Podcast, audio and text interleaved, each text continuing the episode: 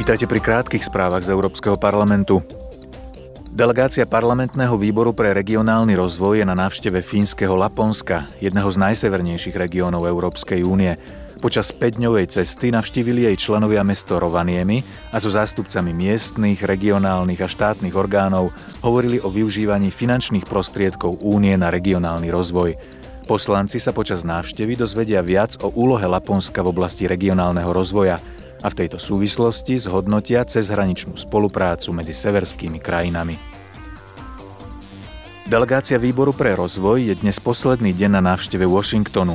Cieľom tejto cesty bolo stretnúť sa so zástupcami americkej strany, ako aj s predstaviteľmi Medzinárodného menového fondu, Svetovej banky, občianskej spoločnosti a think tankov a prediskutovať s nimi aktuálne krízy v subsaharskej Afrike a rozvojových krajinách v ďalších častiach sveta.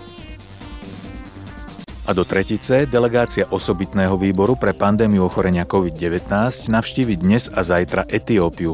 V hlavnom meste Addis Abeba sa europoslanci stretnú s predstaviteľmi Africkej únie, Afrického centra pre kontrolu a prevenciu chorôb, Svetovej zdravotníckej organizácie a Červeného kríža.